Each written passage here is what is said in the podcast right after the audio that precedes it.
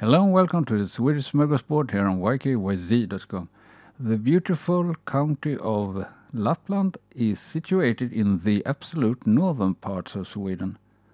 The landscape is dominated by mountains and tundra. Sweden's highest mountain, Kebnekaise, can be found there.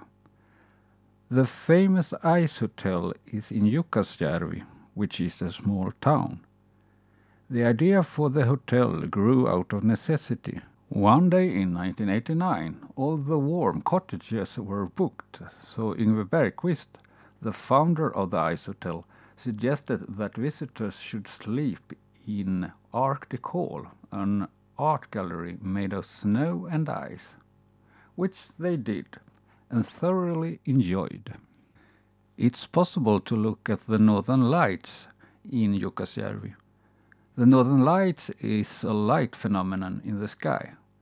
Abisko is probably the best place in the world to observe the northern lights.